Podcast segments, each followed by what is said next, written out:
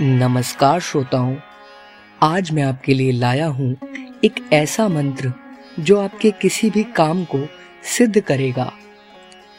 किसी भी शुभ कार्य को प्रारंभ करने से पहले इस मंत्र का उच्चारण अवश्य करें। यह मंत्र संस्कृत सुभाषित रत्नावली से लिया गया है।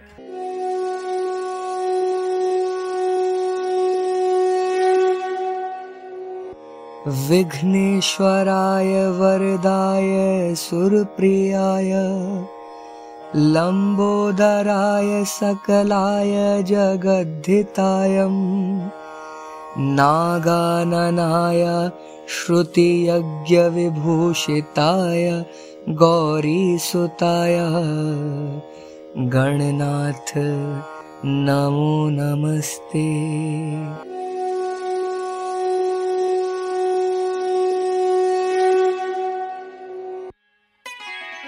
अर्थात विघ्नेश्वर, वर देने वाले, देवताओं को प्रिय लंबोदर, कलाओं से परिपूर्ण, जगत का हित करने वाले, गज के समान मुख वाले और वेद तथा यज्ञ से विभूषित पार्वती पुत्र को नमस्कार। हे गणनाथ, आपको नमस्कार है।